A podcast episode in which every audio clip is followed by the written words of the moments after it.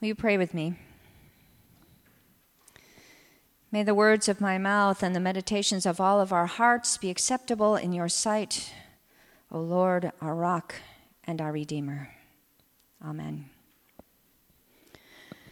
This is not the sermon I intended to preach this week. My original plan was to follow up on last week's walk through the Old Testament with a walk through the New Testament.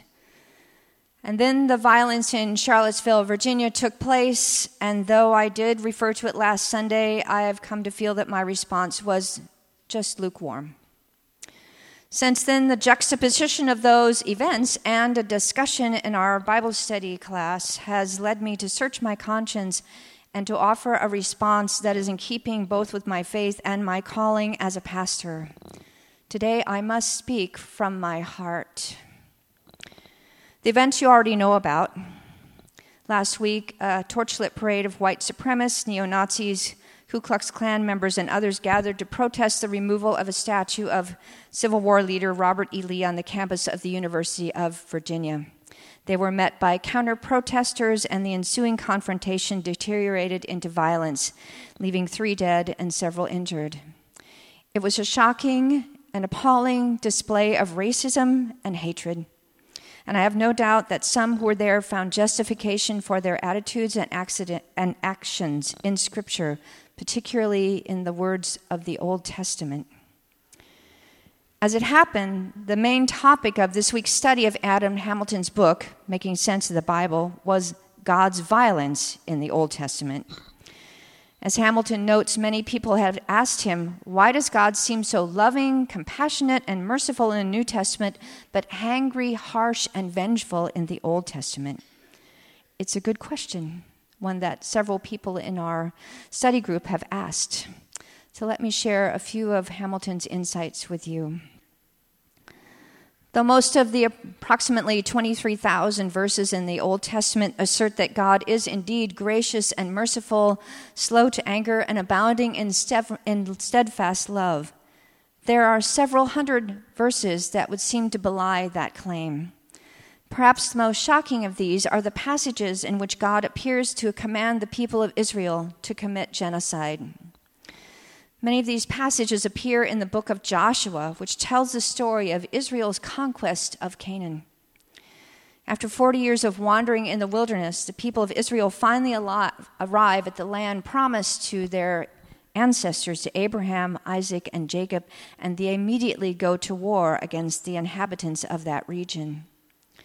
The people of Canaan lived in what we might call city states, walled cities with farmland around of them, and one of those walled cities was Jericho.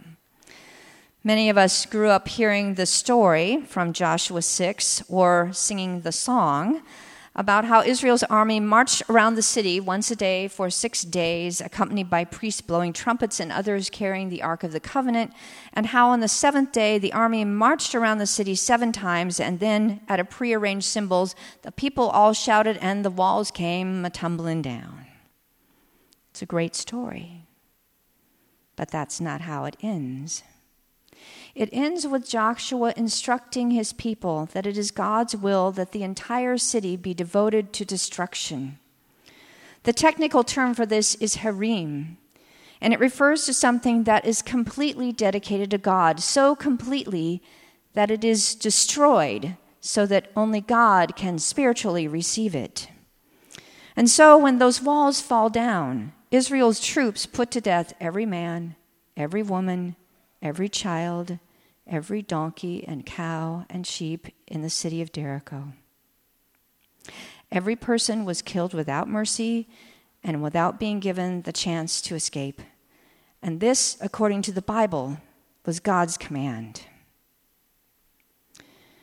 I don't know about you, but I find this passage and others like it to be very disturbing.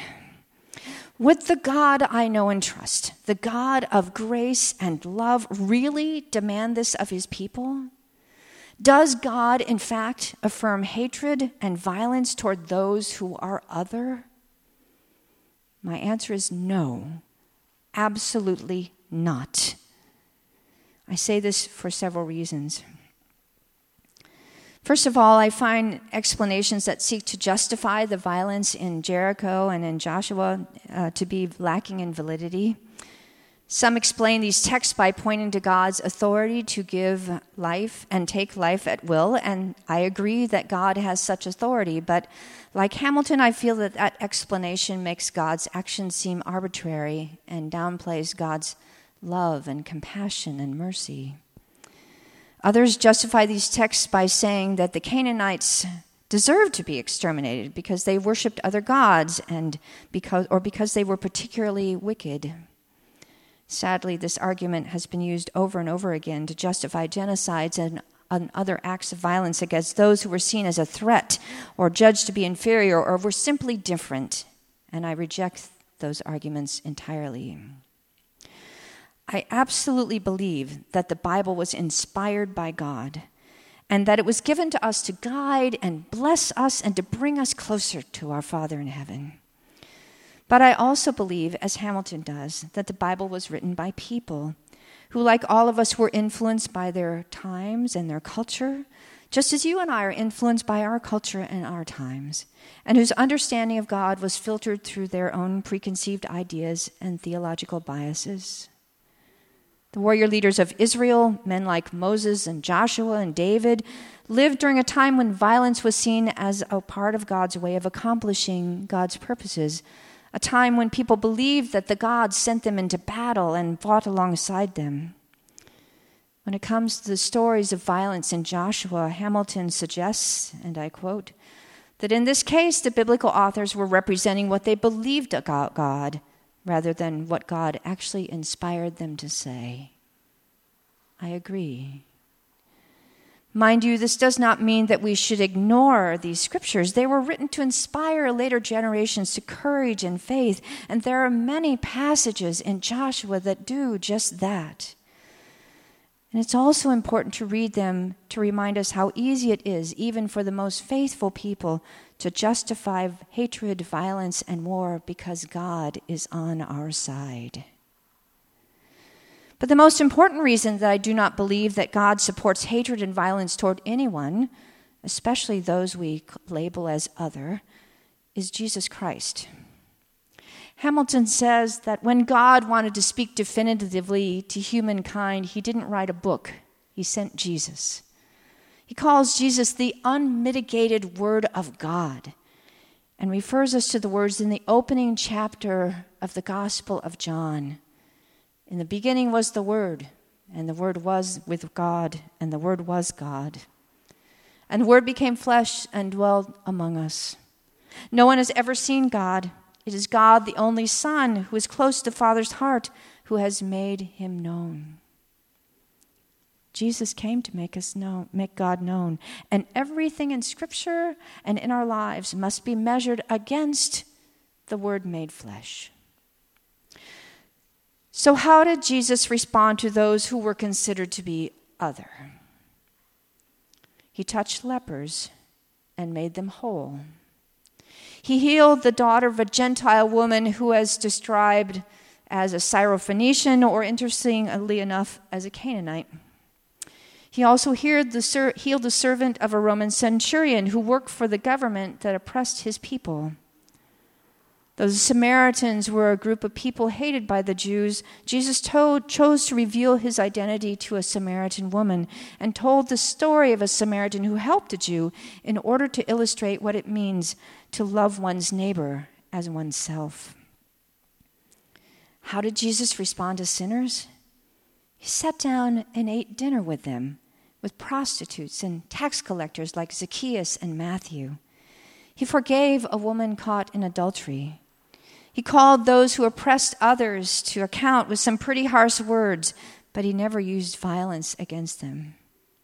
In fact, the only time I can recall Jesus being violent was when he cleansed the temple, when he drove out the animals that were being sold there and overturned the tables of those who changed Roman coins for temple ones. But even then, he didn't hurt anyone. On the contrary, it's very clear that Jesus rejected the way of violence. He told Peter to put away his sword when Peter attempted to defend Jesus as he was being arrested. He refused to use his amazing power to save himself. And while on the cross, Jesus asked his Father to forgive those who had crucified him. Jesus accepted, respected, and cared for those who were seen as others. He offered acceptance, violence, and reconciliation to those who were sinners. He rejected violence as a means of carrying out God's will. And though he was the Son of God, he did not claim the privilege that he deserved, but told his disciples that he had come not to be served, but to serve. This is the one whom I call, whom we call, Lord and Savior. And because of that, I speak from my heart today. I am shocked and appalled by the displays of hatred and racism that erupted into violence in Charlottesville. I am dismayed and, yes, frightened that so many people marched under the banners of white supremacy and Ku Klux Klan and neo Nazism. These ideologies and the racism represent are neither American nor Christian, and they must be challenged. Today, I am thinking about those courageous clergy who locked arms in Charlottesville and marched into the middle of that violence, singing about their faith. I'm not that courageous but I'm inspired by their action. I'm thinking about the parents of Heather Heyer, who was killed when an automobile plowed into a crowd of counter, counter protesters on Saturday. At her memorial service, Heather's father spoke of forgiveness, and her mother, Susan Bro, offered these challenging words You ask me, what can I do? You need to find in your heart that small spark of accountability. What is there that I can do to make the world a better place? What injustice do I see?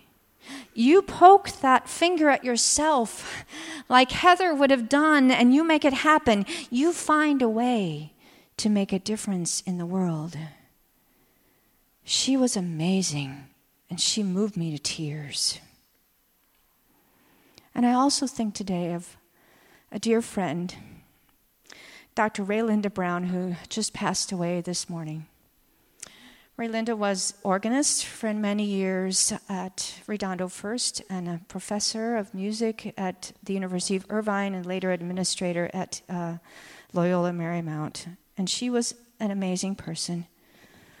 She taught me so much about singing, and in particular about singing the songs of her people, spirituals and gospels. And we spoke on occasion of the prejudice that she encountered even as an educated woman in the university system.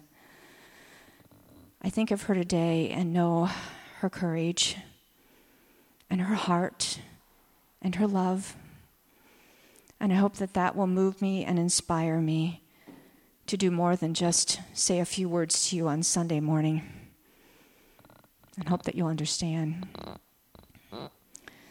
So, the question that uh, confronts me is how do I make a difference? How do we make a difference? In a statement issued earlier this week, Bishop Bruce Ough, President of the United Methodist Council of Bishops, suggests that we begin by examining our own hearts for the prejudice that contributes to attitudes of supremacy or hatred, or to violence or silence or fear. Peacemaking and reconciliation always begins within. We need to look within. I need to look within. And then to listen to Jesus, the Word of God, who encouraged his followers to counteract hatred with love and evil with goodness. We also need to pray for the Holy Spirit's guidance for ourselves, our congregation, and for the church as a whole, so that regardless of our political views, doesn't matter. We will be able to work together to bring healing and hope and peace to our nation. And yes, we also need to pray for those who feel so disenfranchised, so angry, so afraid that they feel they must resort to violence. For they are God's beloved children, too. And we need to do more than just pray and listen, although that is a really good start. We, I, must dare to get to know people who are different from me, to see them through God's eyes and to learn from them. I must find the courage and conviction to speak out, to speak out in love against those things that tear us apart and threaten harm. I must learn to follow Christ regardless of my fears. I ask for your prayers, even as I pray for you.